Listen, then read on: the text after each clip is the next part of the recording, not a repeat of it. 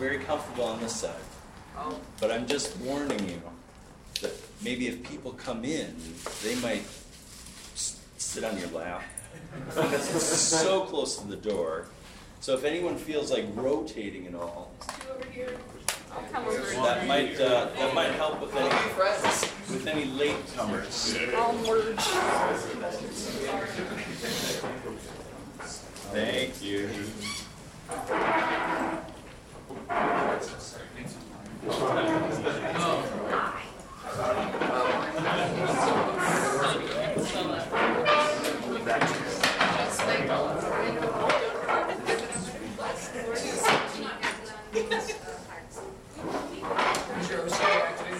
What? I always it's weird that it's like tilted and like not actually looks like it's. Nice work. Thank you. Okay. Uh, Thursday. Thursday. Welcome back. Thanks for coming. Um, Game Audio Podcast here at Sennheiser.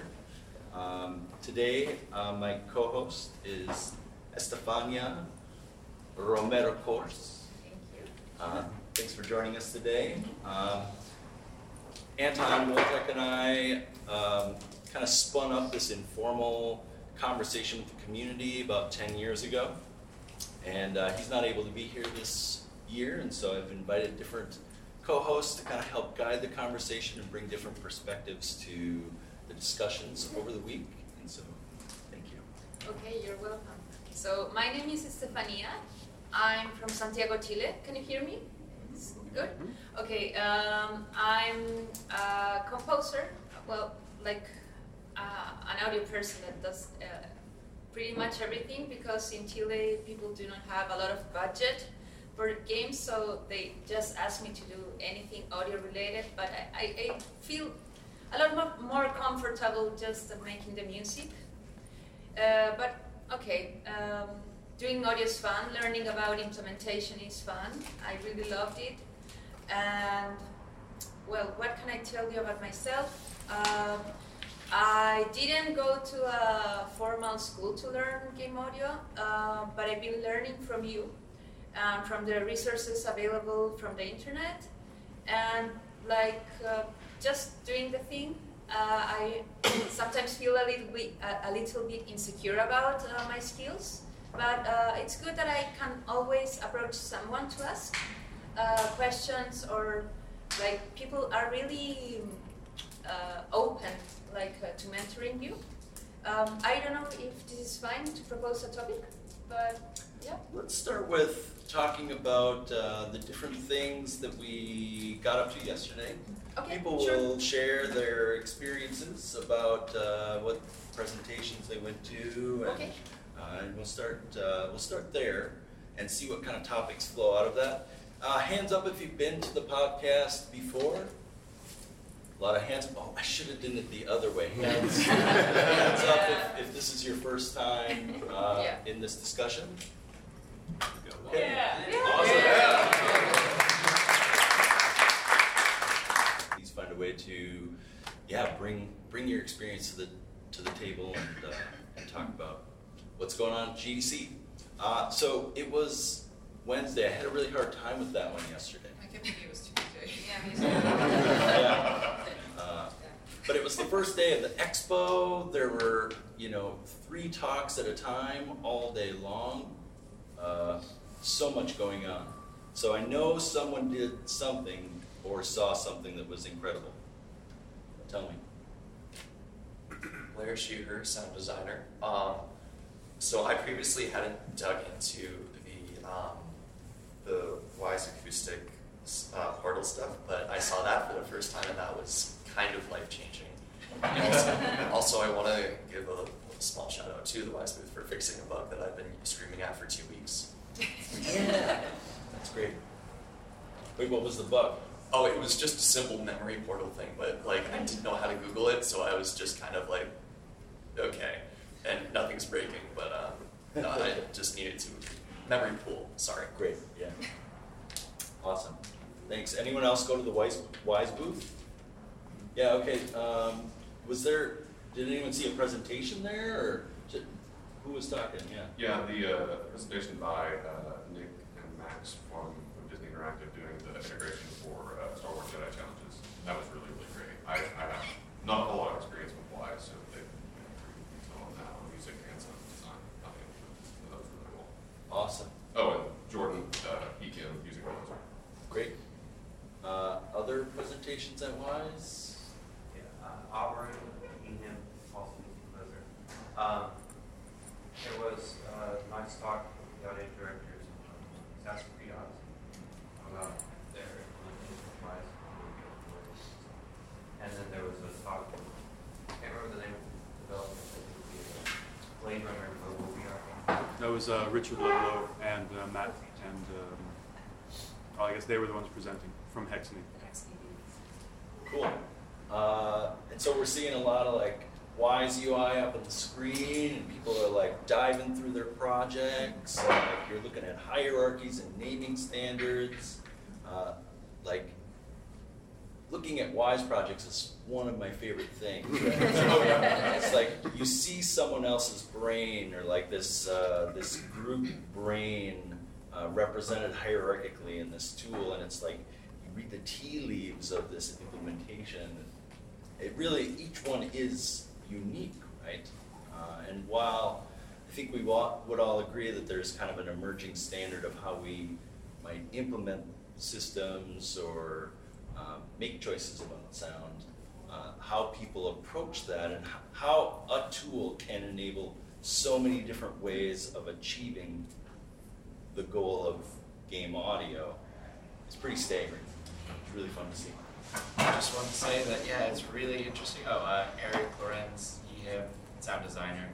Uh, it's really interesting to look at other people's projects, uh, but I really, really hate when someone wants to look at mine. Yeah.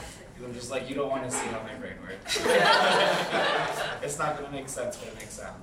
Yeah, I'm sure that's the same with people like in their Unreal blueprints. Please Oh, don't yeah. look at how messy this is. It all works, trust me. Yeah. It's pretty fantastic. Cool. Expo floor. Were uh, were there other things on the expo floor that were interesting? It was the community booth. Okay. What was it? Don't ask me. I was stuck in iBooth the whole day. Uh, I, I guess I can, I can sort of talk about. So bon, bon, Bonnie Bogovich, she, her cat lady, also a person, uh, helped me co-host the worst night. Please come. Um, yeah. So uh, I come from uh, a community like I embrace things like Magfest and open jam areas and places where musicians can just chill and be themselves. And I was so happy to see a spot on the expo floor next to the Elias booth area.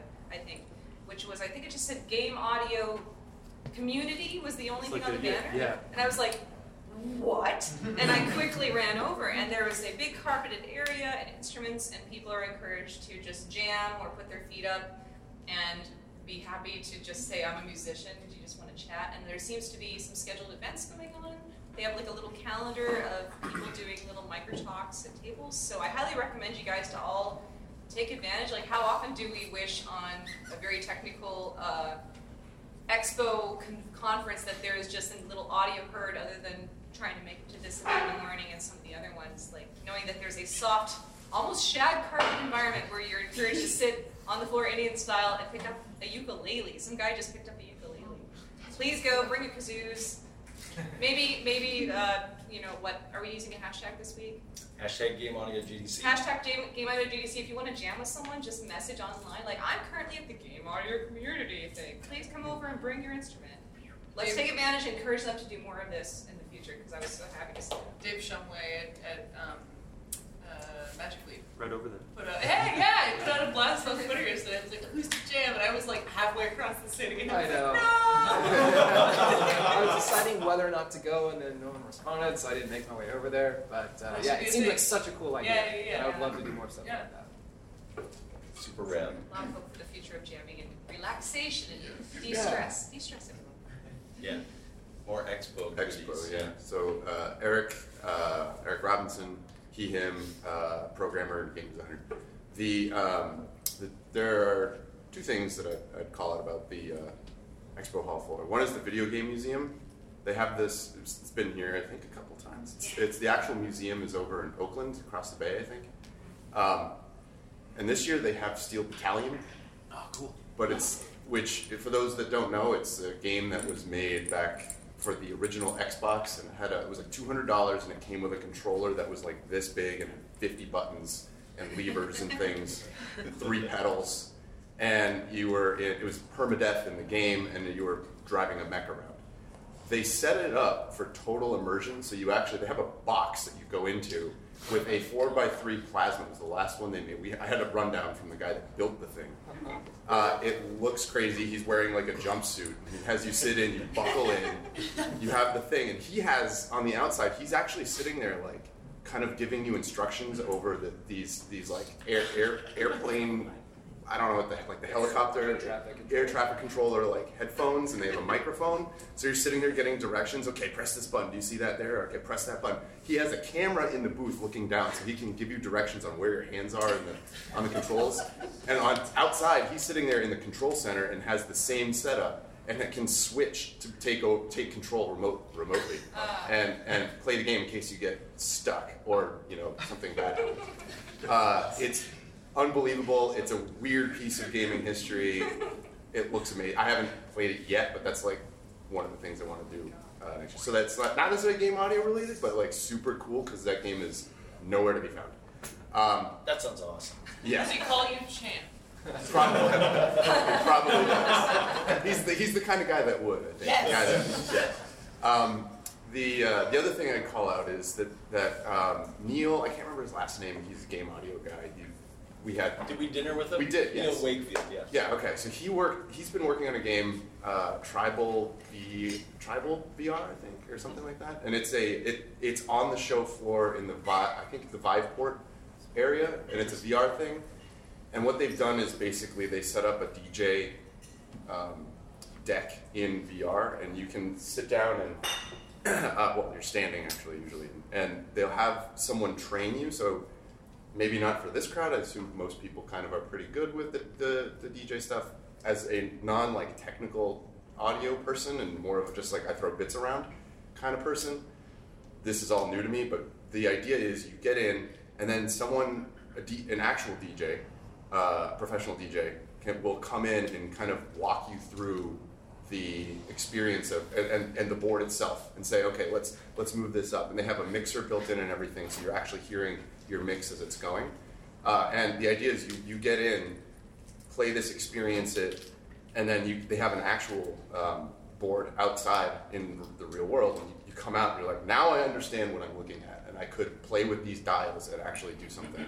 Uh, and as someone who had purchased the DJ app for um, the iPad, the first one that came out, was like, I'm gonna, I'm gonna make some sweet like mixes here. And I tried it. was like, this is awful. What am I doing? Uh, it was incredible to have that experience. Just like in five minutes, get a rundown. But there are people apparently that have tried this out. It's a fairly new thing uh, where they've gone from zero to uh, and, and taken a few courses in that, and then are now DJing at clubs and stuff. So it's, I highly recommend checking it out as a DJ or a, DJ as a VR experience. It's something that uh, is actually like really compelling. I could see it being like a new way of, of learning. Yeah, and having someone like you can just be at home, try out a bunch of equipment without you know you pay like twenty bucks for the for the app or something, and then maybe thirty bucks for someone to come in and tell you to do it. Fifty bucks versus the thousand dollars or whatever for the hardware. You can kind of get your hands dirty on it before you you invest. Yeah. Like there's a whole lot of cool stuff. Reminds me of like uh, educational games, serious games, Yeah. right? And like at the beginning of the, you know, rise of that, you know, there was a lot of talk about uh, training simulators so that uh, you could learn how to drive a forklift or use a um, a saw, Right. table saw or something, right? And so you've you have this huge opportunity to, um, to to train people, right? And well, DJing that's fun, right? And but it is education, right? It is a training kind of thing. So imagine the day when it's the Matrix and like I know kung fu, right? It's like you just get loaded up with this training simulation and allows you to then explore these various different things? Um, also on the expo floor, there's a booth. Oh, sorry, I'm Karina Pardis, she, her, and I'm an independent composer. Um, but on the expo floor, there's a booth for Embody, um, and it is so interesting because what they've done is they've created a software where you take a picture of your ear so that you can see the unique qualities of the ear, and that creates a unique profile to you that they then upload to their server so that when you put the headphones on, it's a unique sound experience for you based on the qualities of your ear shape and design. And they have a few things that you can do to test it out. They have you can play video games, you can listen to somebody else's music, but they also have a booth for Pro Tools so you can create your own stuff and you can play around with it and see what it sounds like. And I was really surprised how big of a difference it actually made. Like it really changed the sound. Like you, if you don't have it on and then you put it back on, it was so cool. It Sounds great. Sounds great. Also helps you externalize the sound instead of hearing it in the center of your head. You hear it outside. Yes. It's less uh, uh, tiresome. That's Mhm. great. Nice. Yeah. Can I ask a, just a quick question to the game audio crowd about that? Uh, I have headphones that, that I wear that, that are they're evens, I guess, uh, and they do a thing where like they ca- they call it an ear print, which sounds very similar, where they they have like frequencies that they play and they slowly raise them up, and then you, you can like say, oh, I hear it now, and it does frequency response of your ear, and that creates a, a profile. My question is in thinking in terms of like asset authoring, if you do that while you're would, would you is that something that you would consider using while creating and, and leveling music and, and, and sound effects and doing leveling just game audio or would that potentially cause an issue in terms of the frequencies that you hear because you're like yeah I actually have a really funny story that kind of goes in tandem. Okay Um, I, I'm Isabella, she, her, I'm a sound designer.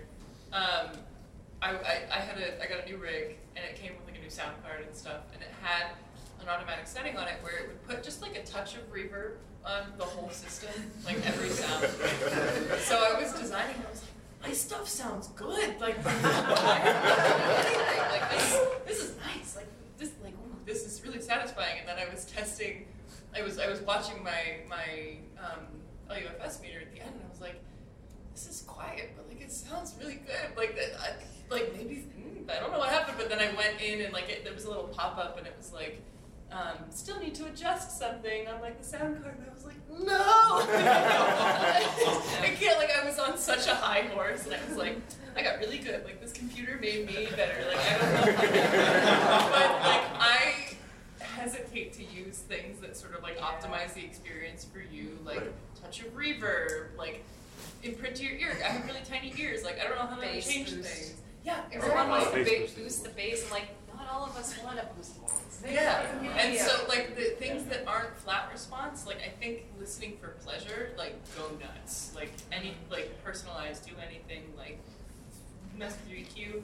Um, but I think when it comes to sending things off, you run the risk of like if you don't tell someone like oh you have to listen to this with like these exact specs, um, there might be something that leaps out that just like ruins the sound when you least expect it. Like I, I am always so sort of like protective of, you know, making sure that I don't make an idiot of myself when I send something away to be looked at. Um, so it's always just that sort of like tread very carefully, like no uh, extra stuff is the safest way that I like to work. Um, but I think that it would be good to compare. I think for A/B sort of stuff, um, even just to see like, okay, how does it sound on the optimized stuff versus how does it sound on like. I listen to music regularly on like twenty dollar earbuds. Like I, I, I like the ground level experience of things. So like, if it still sounds good on both of them, you're good. So. I think a lot of the exciting potential that I see in this kind of software is for the user experience.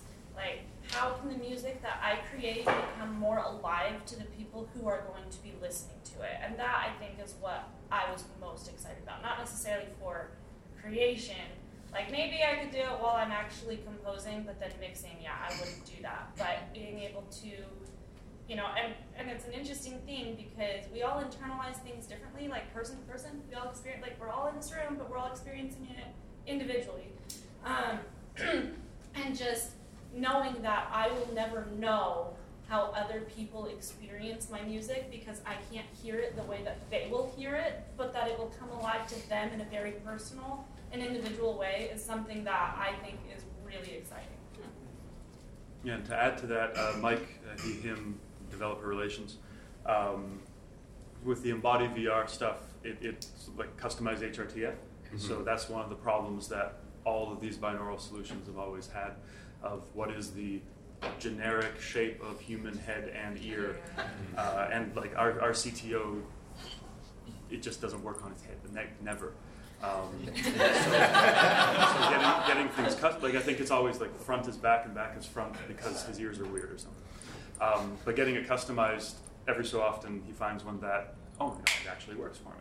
Uh, the issue that we're all probably going to run into is you're going to end up having 10 different standards for this and oh well this app doesn't support the embodied profile but it supports the visisonics profile but i don't have a visisonic so i think they're going to have to come together in some way to say okay we're all going to follow the same file format and then then apple can have a thing that just says you know go to the central server and you've paid whichever company to get your profile done and it's over there and now your music sounds really cool.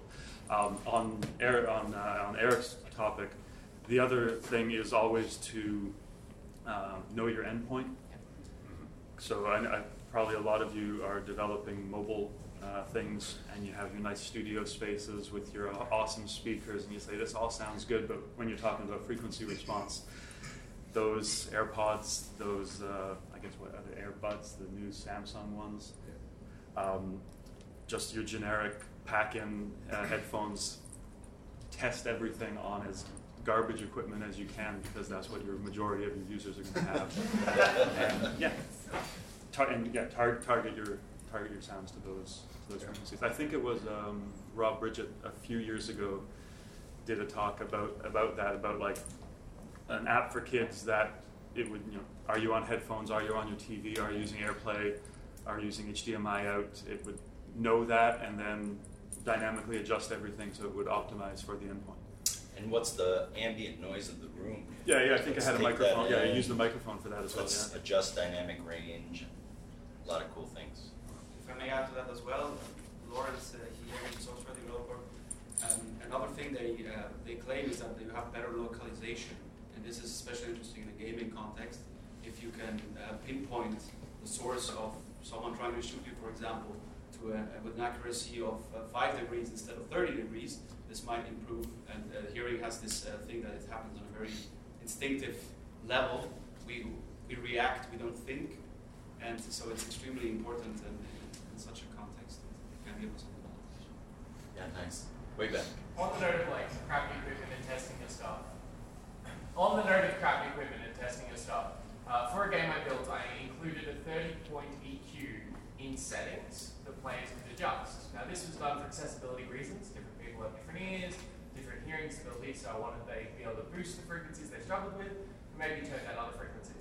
I got so many notes from people being like, oh, you fixed my horrible speakers, or like, like so much bass they could like crank that down in game, like this is, you know, it sounds beautiful. So like giving those player options, um, as long as you allow them to reset to default and they're ready to do that, can be really helpful. Yeah. What game was that again? Uh, that was just another day. Just Everybody buy just another day. What system is it on? Google. What, what platform? Huh? Oh, it's just what we said. Internet. Uh, okay, Expo, you're on the line. What about presentations? I know that there were some of those too, right? Anyone go to any presentations? I'll circle back to you. Uh, way in the back, use your voice. And we're, for folks who came in late, um, if it's the first time you're speaking, we are trying to say our names, our gender pronouns, and how we identify in the game development community. Uh, hi, my name is Douglas Bennett. I'm from Creative Assembly. I'm not actually an audio dev directly. I'm the production team managing them. Uh. Uh, was, was anyone else at the Battlefield 5 dialogue? Yeah. If, if you missed that one, I strongly recommend checking that one out on the vault at the very end of this. Because um, they, the exciting stuff they were doing was exploring how to make their um, NPCs, their AI NPCs, more dramatically interesting. So usually we have call and response and lots of things, which is a good start. And they were thinking, well, conversations aren't just one, two, one, two, one, two. And um, so they, they invoked a, they thought of improv theatre and the technique yes and as a way to kind of extend these conversations. And so um, all of their lines were written, like they would have a topic, for example, they encounter a beat up truck or something. And so there would be lines like, um, I don't know, gee, look at that truck. Or, looks like ours. I was like, girls. Like, and, uh, but they can work in any order.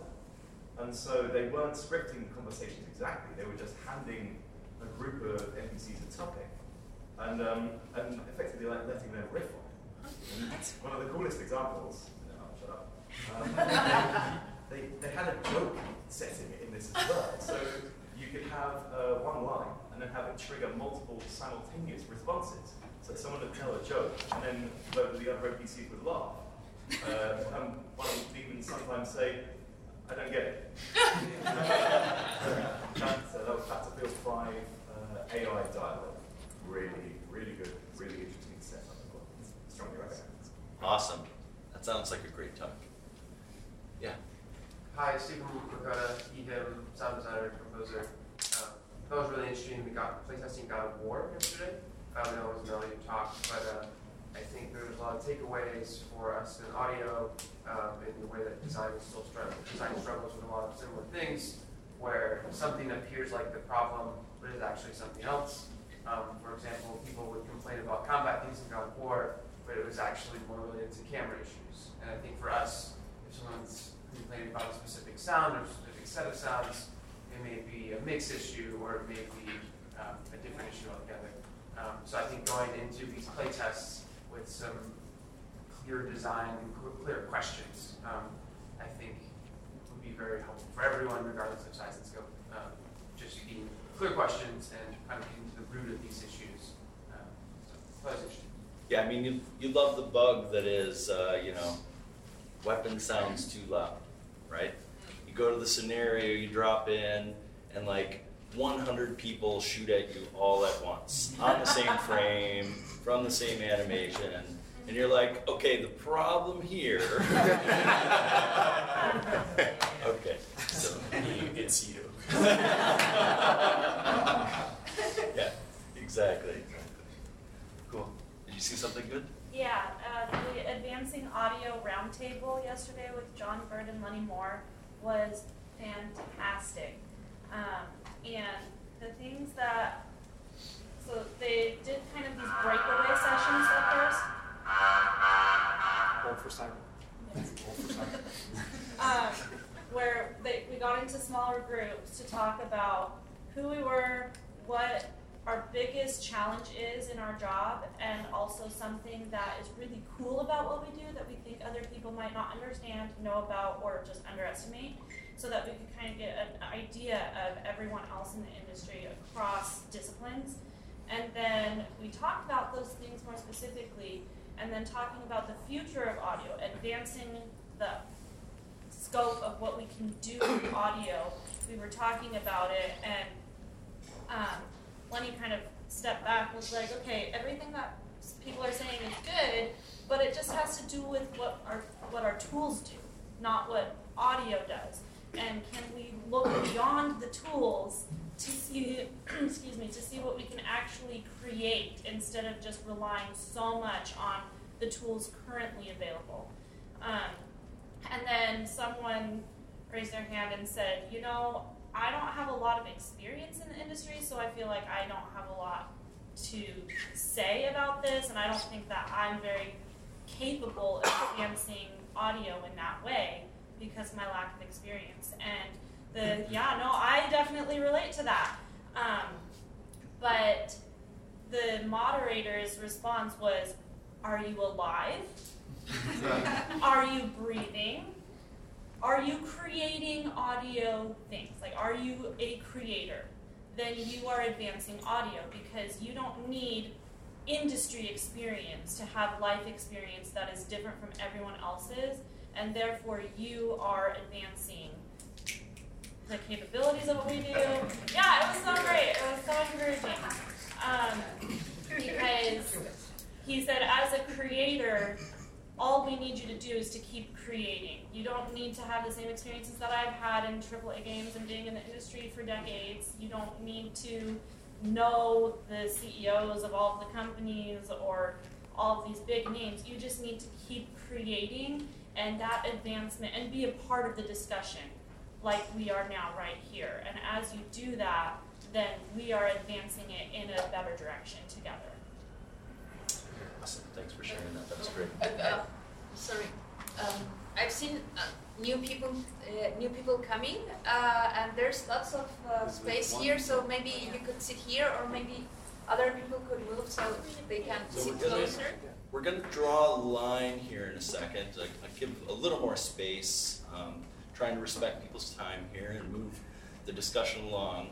Um, but obviously, Expo Floor is super cool. Thanks for perspectives on that. So many presentations, like just scratching the surface of that. Um, and, you know, hopefully the kind of inspirations that people have had are just overflowing in conversation between each other, right? These are the things that we're here to share, and we're bringing our own experiences and trying to understand our place uh, at the conference and in game audio in general.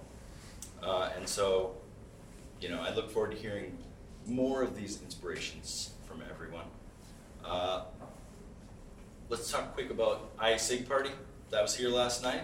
Pretty cool. ISIG, one of the, I think, two game audio organizations or organizations representing game audio in the larger game development community, along with the Game Audio Network Guild. Um, it's great uh, to have them host the party here at Sennheiser. Uh, any, I, I was here at the very end. Can anyone fill me in? Was was there like uh, a dancing bear that I missed? Any, anything exciting? Did, who won? Someone won a raffle? What'd you win? Uh, Josh, he, him, uh, sound. I got the uh, Krotos bundle, the full, oh, the full thing. Cool. Really cool. Yeah. Awesome. Yeah. That's great. So parties, they happened.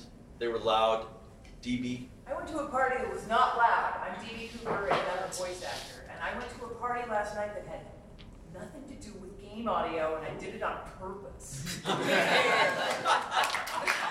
I get to see everybody here. And it's called the Gathering of the Ancients. For people who are 40 and older. Okay?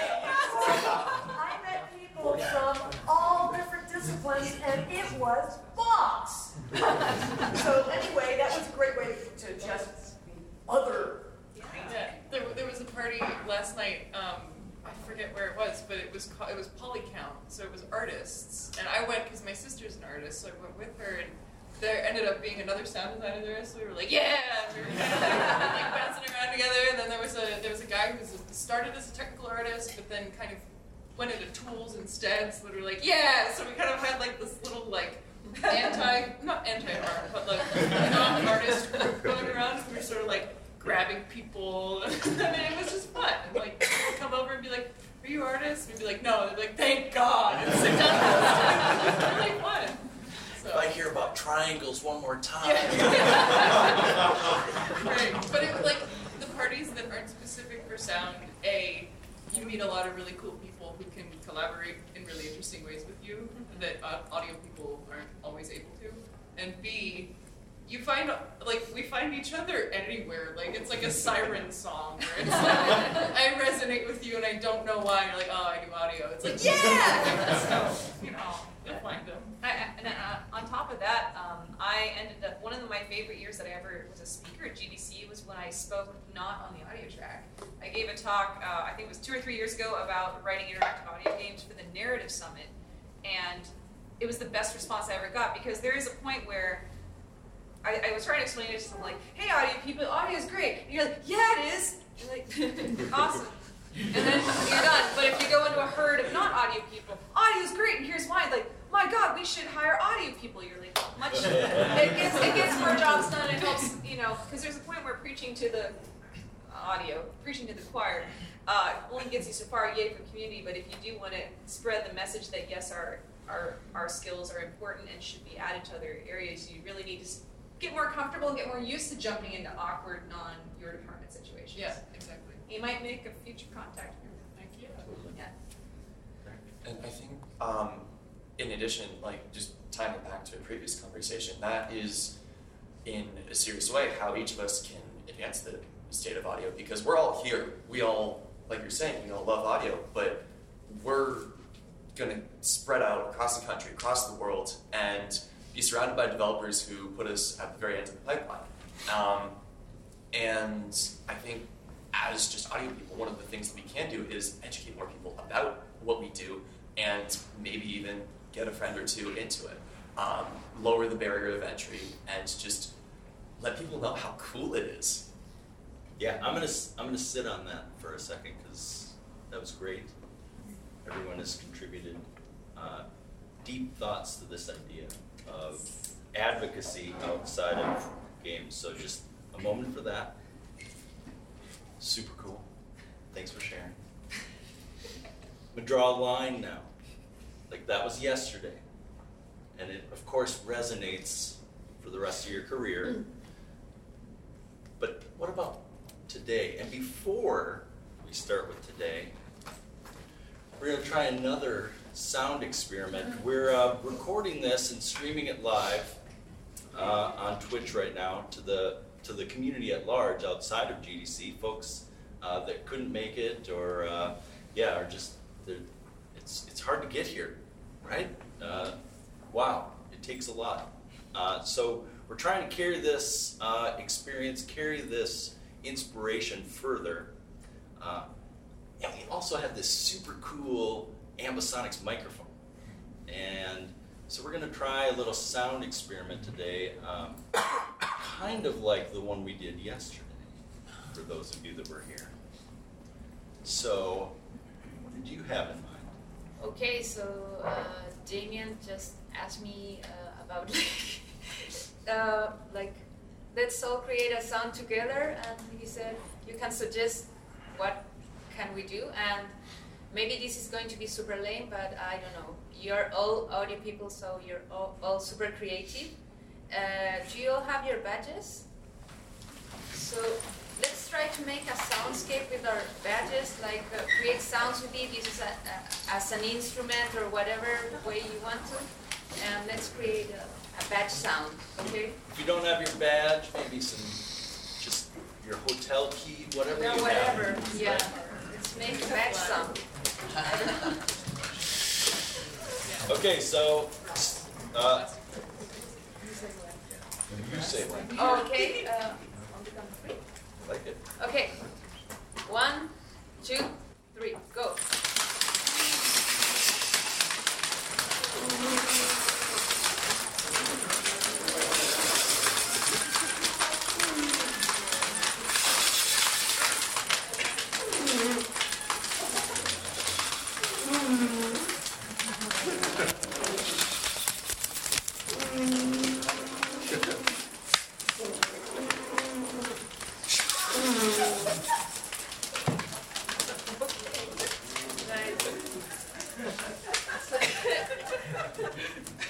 now, now you know how a badge sounds.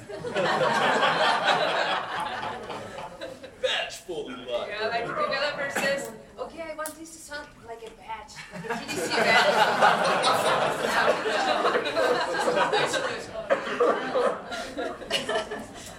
Okay, thank you for being a part of the continual experiment that is the, the Game Audio GDC podcast.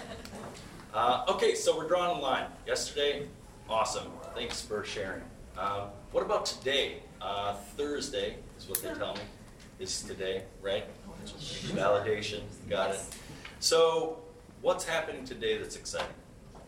Maxime. Uh, I'm Maxime. Um, I'm a technical composer.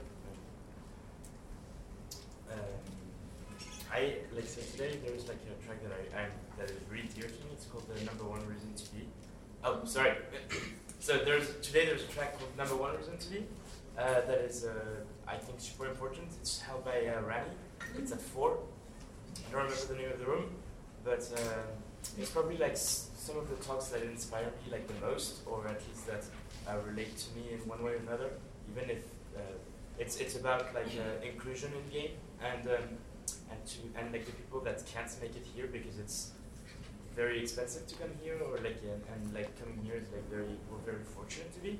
So yeah, I'm really really excited about this because uh, like every time I, I see it like I usually see it on the vault and it's the first time I can see it live. So um, I'm really really happy to be able to do that and yeah. Oh, uh, so it's uh, nice that you mentioned that. Actually, uh, another Chilean is going to be, uh, I mean, I- I'm Chilean, but uh, Camila Gormaz, who is uh, Chilean and is a developer uh, of Long Days, is going to be talking uh, on the panel. So that's good. I think this year, uh, quite an improvement from last year. Only one person had their visa uh, Oh. not allowed, which is obviously one too many. But I think last year was like five of the six, and Rami had to scramble to find other people. It was it was just terrible. So, so maybe things are becoming a little more open finally, a little back to normal, just a little. Maybe. Who else is going to see something interesting? Oh, uh, Uh, uh, I can't be here and not plug my own talk in about an hour and a half. Uh, so, hi, Douglas Pennant again. Uh, I'm speaking on colourblindness in games. Oh, yeah. Designer for colourblindness. So I'm, I'm a colourblind developer, and it's talking about the, um, the effect of colourblindness on my life, some of the science behind the condition, um, the effect on games, uh, why developing for colourblindness in games is actually really kind of awkward and difficult because it's a completely invisible problem unless you have it. Uh, and as many solutions as I can for what people can do to make their games more visually accessible in general. It's called Solving an Invisible Problem, Design for Colourblindness. It's a tiny. Cool. Awesome. Thanks. Uh, uh, so uh, diversity, uh, Drew, Katie, um, uh, he, him, sound designer, and yesterday was a roundtable about diversity, and it was really good. And there's another one today, roundtable two, and uh, so yeah, I would I would suggest going to it. It was it was really good to kind of you know celebrate the diverse um, world we live in and, and how we interact together and how we collaborate and uh, and make a better you know product and yeah grow as individuals. Yeah, so that diversity roundtable yesterday has a twin today at 5:30. We're going to talk about. Um, is that the same? We're talking about the same thing. Different, I believe so. Yeah. Yeah. okay. So game audio cultures is the name of the roundtable. It's at, and today's um, version of that is at 5:30, and we're going to be talking about uh, cultural diversity um, and cultural aspects of localization dialogue. How to, you know, different different things about how uh, culture influences dialogue and we have some great uh, moderators who uh, will be there representing uh, games like The Witcher and Assassin's Creed Odyssey. So a lot of great perspectives um, from some games that, that really um, embody that. So go ahead. Yeah, um, Aaron, he, him, a student in Central Florida. There is a talk today from Trumpets to Transients, a composer's guide to sound design, and I've talked with a lot of composers here that are interested in getting into sound design. So go to that at four o'clock. I forget where. Uh, 3002 West West Hall. There you go. Yeah, and two, two, two of our speakers are here, actually. Matt Marteinsson is on that, on that discussion, and me. Uh, John Robert Matz, Manuel Penka is sitting over here, and uh, Eric is going to be on there. And we've got six speakers. We're going to each do five to eight minutes talks and try to give you a whole bunch of input. Um, I know on my end, uh, uh, my segment is called You have a particular set of skills. I'm taking a Liam Neeson uh, quote and going with it to try to explain to give people some encouragement uh, from anyone suffering from imposter syndrome that if you're just getting into the industry or if you're currently into the industry or jumping back in after a pause you can take valuable skills from any job you've had It doesn't have to be in games. Like maybe you were in. I was in stage management for part of my career before games. Yeah, you're right. Stage crew. and uh, but you can take skills, especially people skills and management skills, and learning how to work through deadlines and difficult situations from anything. It's just trying to acknowledge that and apply it when going into the game industry. It's kind of like know yourself, man. But that's my bit. And uh, Matt and Pink, I forget the titles of yours, but they're also really awesome. You should talk about them. Oh, hi. Welcome, we welcome you all. My name is Anka Kunamashi, and uh, I'm a composer. Um, I um, have worked 20 years as a freelance composer, and the biggest lesson I learned in my life as a composer is to become very sensitive to sound design, to ambiances, to the entire everything audio, dialogue, frequencies, because as a composer, that's the, that's what we have to do. So my uh, talk is twofold. The one part is encouraging all young students and young composers, emerging composers, to really delve deeply and passionately into game, into sound design, because um, this gives them more opportunities for employment and more opportunities for jobs. Simply because there are more jobs for sound in games. That there's greater need because you have more, you know, you have dialogue, you have guns, cars, foley, um, and there's more to do in terms of sound. Whereas the music is a tertiary, small, tiny part of the experience. I'm, not downplaying it, but it's tertiary experience. Sound is more important, voiceover is the most important. So that's the one aspect of my talk, and the other aspect is as a composer working on a lot of genre projects. Genre meaning science fiction, fantasy, horror, um, where the sound design is very rich and very textured. Um, this has taught me to become incredibly careful and carefully calibrate how I compose the music for such projects. So there's no waste, wasted frequency. So that the music and the sound design just work together in harmony. And I learned this by just having my score on the floor because I maybe repeated something that the sound was already doing, or the music was redundant, or didn't combine combine well. So over 20 years of scoring genre projects, many of them, I finally learned to really finesse my composing. So in that sense, learning to be a sound designer, which I was many years ago, has helped me grow as a composer. And I very much encourage all composers who aspire to have this wonderful career to become very sensitive and very thoughtful about what the, the other audio elements are doing in the context of the game. It will make you better composers. So, give you my micro talk. Um, I'm Matthew Marteinsson. My part of the talk, I don't remember my title. It was really boring, but uh, I'm going to talk about that if you're already a composer, you've already got all the skills and gear you need to try out doing sound design. So don't let anybody tell you you need to spend thousands of dollars to try this out. You're good to go. Yeah. Yeah. Use what you got. Nice. Yes. Hey, I'm Jason Kanter. I'm Lydia, Andrew, and myself. We're doing a roundtable today on uh, audio department best practices. So it's just, we're exploring um, leadership within the audio department, uh, working with other disciplines on a project, um, things of that nature. So if you guys can come down, it's at, uh, is it four o'clock today, South Hall? They're all at four. Yeah, I mean, who was here on Tuesday? Yeah, Tuesday was easy. One audio talk at a time, all day long, okay? And now it's really difficult. Uh, you have to decide which one of the talk, three talks at four o'clock you're going to go to, right?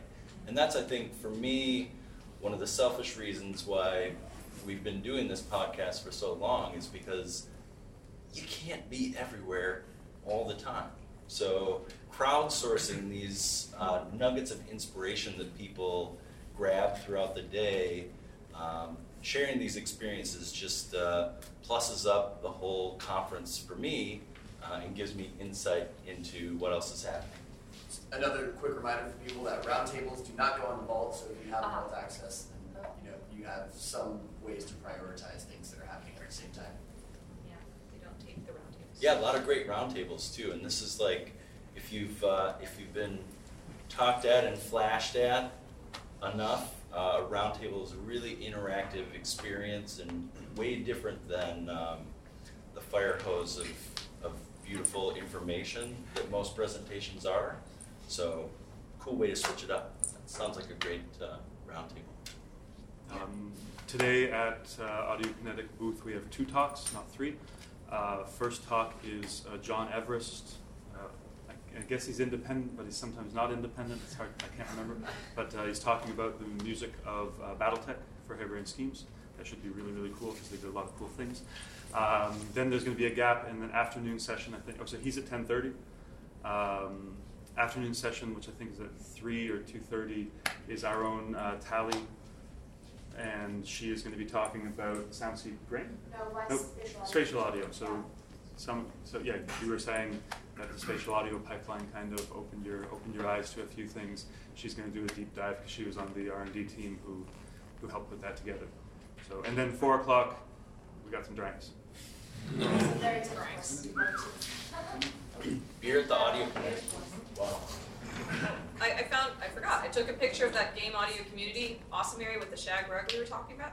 Uh, the schedule for Thursday, they actually have an industry Q and fireside chat on that area next Expo floor from 11:30 to 12, and there is a peer-led portfolio and reel review uh, between two and three. So, yeah, if you if you've never had help having your portfolio reviewed, or if you ever wanted to help anybody else, uh, they're doing that as an open area. So that is on the Expo floor today.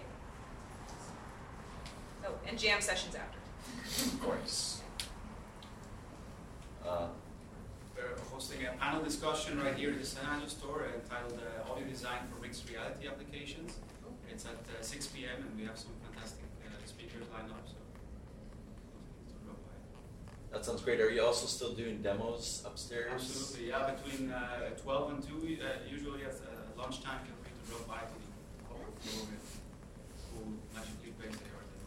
Yeah, you can see the secret upstairs layer. Which I programmed by the way. There is also uh, Francesco, he, him, sound design. Uh, there is also going to be a talk about uh, vehicle recordings for modern games by the folks of uh, Pole Position. And I'm sure it's going to be interesting. They recently worked on the vehicles in Battlefield, so it's going to be cool. Right on. Yeah, Joe. Hi, uh, Joe, he, him, student-ish. Um, today at 1 p.m. behind the carousel like Yerba Buena, I think it's like the square or something, uh, is Carousel Con, which is just a little impromptu talks. Matt's probably the better person to talk about that. Uh, You're good. Yeah, cool. Hi, I'm Matthew Marteinsson. Some of you might know me. Some of you might know me from things like Beards, Cats, and Indie Game Wheel podcast and Carousel Con. Carousel Con is going on again today. Uh, like I said, uh, in the park behind the carousel, 1 p.m. Wow, we've got a couple. Josie Breckner has a couple speakers lined up today. Um, people are encouraged to get up and talk afterwards if they've got something they want to talk about for five minutes. Um, it's great. I counted over 110 people yesterday, which was amazing. Um, so even if you're not really interested in the talk, come hang out. If you want to, like, you're not sure what to do for your lunch break and you want to hang out with some audio people, that's the spot. You betcha. Hi everyone, Alan Antoine, he, him, um, indie game dev and audio generalist. And the Uh, soup guy. and the suit guy. so uh, this is this is definitely outside of our, our normal uh, comfort zone, I imagine. Uh, but it's related to a recent passion project I took on in my spare time. Uh, there's a talk at 3 p.m. in 2016 in the West Hall. Why fashion in most games sucks and why you should care. I know nothing other than the title, but looks like it might be interesting, so I'm gonna go check it out. Yeah. Sounds great. Well, thanks to everyone for sharing. Oh, Dave's giving a talk. It's also at four, so you know, come once. What's the talk? Uh, it's um, kind of dissecting a lot of the learnings that we've been uh, gathering at Magic Leap over the last five years, uh, set against the context of one of our uh, launch titles that I worked on. So we, we launched our first product last year, uh, and a handful of uh, titles to go with that. And so we're going to be talking about uh, what we've learned and how that influenced uh, the, the design of uh, a wearable device. And you know, with Rift coming out yesterday, or the Rift the announcement yesterday, increasingly headsets are all having audio built into the device itself. So as we were talking about not knowing the endpoint, in a lot of those cases, we do know the exact endpoint, and that's pretty cool. Sweet. And just to remind everyone, the game awards are tonight. Okay, pause. Okay. Thank you. We'll get to it. Okay. Almost there. Any last presentations that people have to see? Great, drawn a line. So, inspiration, right? Everyone here is, uh, thank you for sharing all these cool things that uh, you're excited about today. Again, I think there's just so many ways to GDC, uh, and it's great to get different people's perspectives of uh, what's exciting for them today because uh, I'm not making any plans, but there's so many cool ideas coming from y'all. It makes me want to run out and do some of those things. It's great. Um, yeah, tonight, tonight. So this is this is the part where we talk about what happens after the day's event, right? Uh, and we just happen to have Bonnie Bogovich, co-host Hi. of the premiere event this evening. Oh, yeah. Hi, everybody. Uh, Bonnie again. Uh, yeah, so I'm, I'm co-emceeing the uh, Game Audio Network Guild Awards this evening. We have a lot of really awesome categories. We've added a bunch of categories in the last year. Should be really fun. Uh, I my co-host will be uh, Jason Hayes.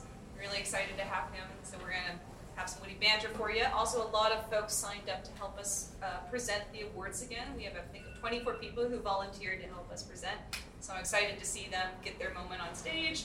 And we're gonna have a weird but fancy red carpet experience, I'm told. So we're actually literally rolling out the red carpet in front of the thing. So if you've ever wanted to get a picture of yourself with or without an award or just in your fancy duds tonight, please show up. Uh, the actual awards are at 7.30. So as you're getting in there and finding your seats, if you want to go like, hey, and have someone snap a picture, this is that moment you've dreamed of, or not.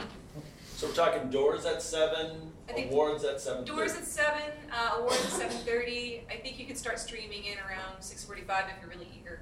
Uh, and the after party, like the last two years, I think is literally right outside the doors. And uh, it's on the second floor this year, not the third floor. So it'll be in room two sixteen, West Hall.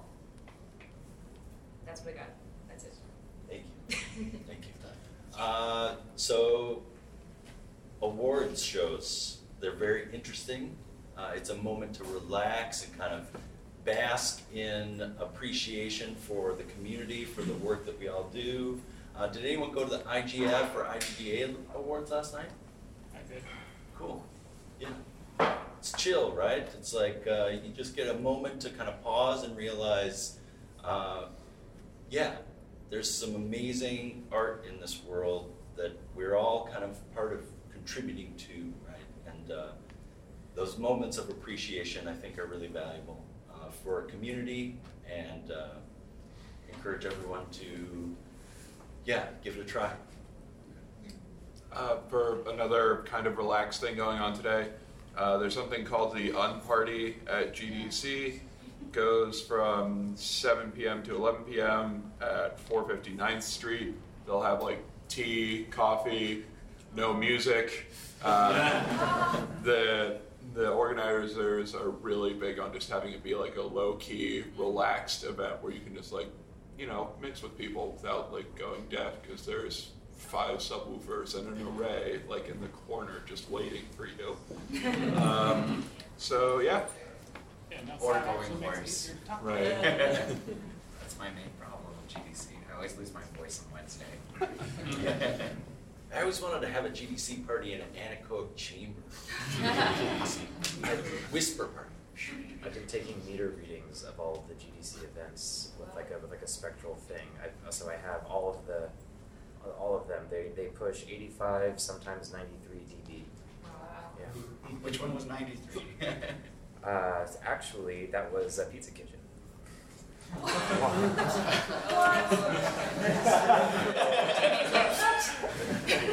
Oops. Everyone in this room was just like, uh, uh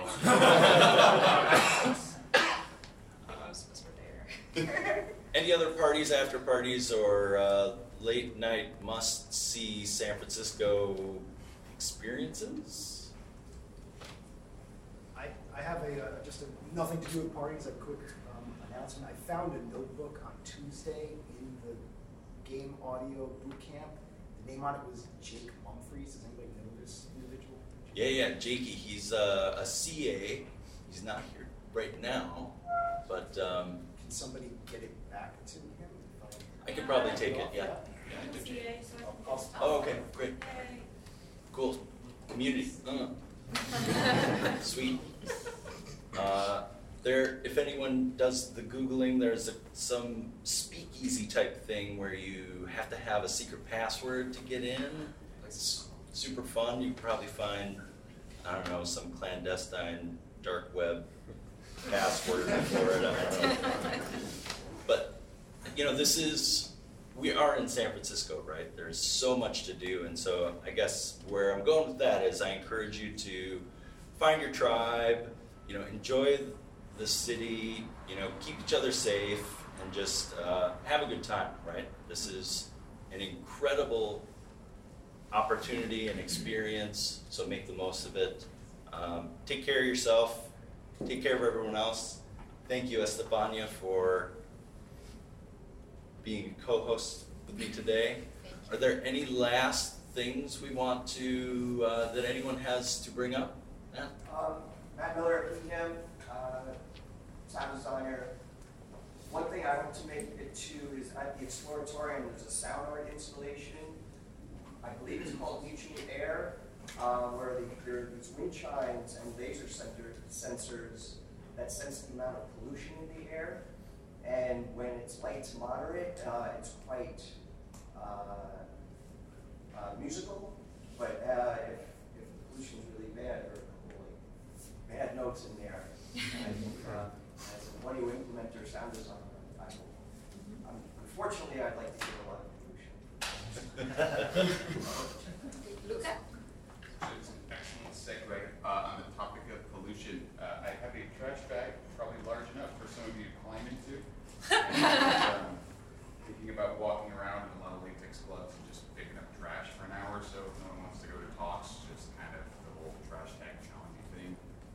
More born out of like this area being pretty filthy and maybe it's with me than uh, any crusade. But if you're looking for some random community service to do, you don't want to do anything else, I'll probably just sit off from here afterwards, and we'll maybe make like a big square around the Moscone area. So that's that.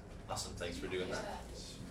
Do you have extra latex gloves, or do we need our own? I have like a hundred pairs, so. Yeah. Just want them. Yeah, need them at all. Yeah, that, that's like another party going on. Yeah. The latex party, yeah. Okay, final thoughts? I have, I have a possible mission for people to try since we kind of talked about going outside of your comfort zone and going to parties that aren't your genre. Maybe make a goal today or tomorrow on the expo floor. Have a conversation with someone that's not about, like, not you talking to another audio person. Try to make an effort to talk to a server side person or a coder or someone in graphics and, and see what you can do. Like, because every everything we say will help, you know, change how things are made in the future. So maybe make that like one of your little mini game checklists of the week. Gamify GDC. That's game gamify. Nice. I, I talked to the popcorn effects people yesterday about sound. I t- uh, I talked to the PopcornFX people yesterday about sound. Turns out they have you know like a sound little node in their whole cool thing. Uh, who knew? Um, cool. Right. Uh, so I asked them about that and how even. Uh, um, they, they they were scratching their heads a little bit. Um, so that's fun. And they give me a shirt. So, uh, one last thing, if uh, anyone wants to do something fun and weird, just go to the alt control section. Uh, yesterday, I pretended to be a train machinist, and I had a lot of fun, like uh, with the cold and all. And uh, you can also e- exorcise demons from a couch, so you can go there and like that. It's a training simulator. Yeah, that was Hell Couch. Great. Yeah, Hell Couch Uh, you can even play it with your cat because the sensors are this sensitive. Um, yeah, there's also like something like an escape room where you're tied to someone else on a chair. and you have to uh, press buttons with your feet. So that's real fun to check out. There is actually a party hosted by these people tomorrow evening. I can't remember the event name, but they, uh, if you look up Alt Control on Twitter, you'll be able to find it. They're- they're- It was really fun last year. I'll I'll be there this year. Yeah. Excellent. Okay, well, so many great ideas, so many great perspectives. Uh, the conversation doesn't end here, right? It just starts uh, because it's so damn early uh, in the morning. Uh, keep going. Uh, we'll see you again tomorrow. This is, uh, podcast runs through Saturday morning for anyone still hanging around, and I appreciate you being here. Thanks.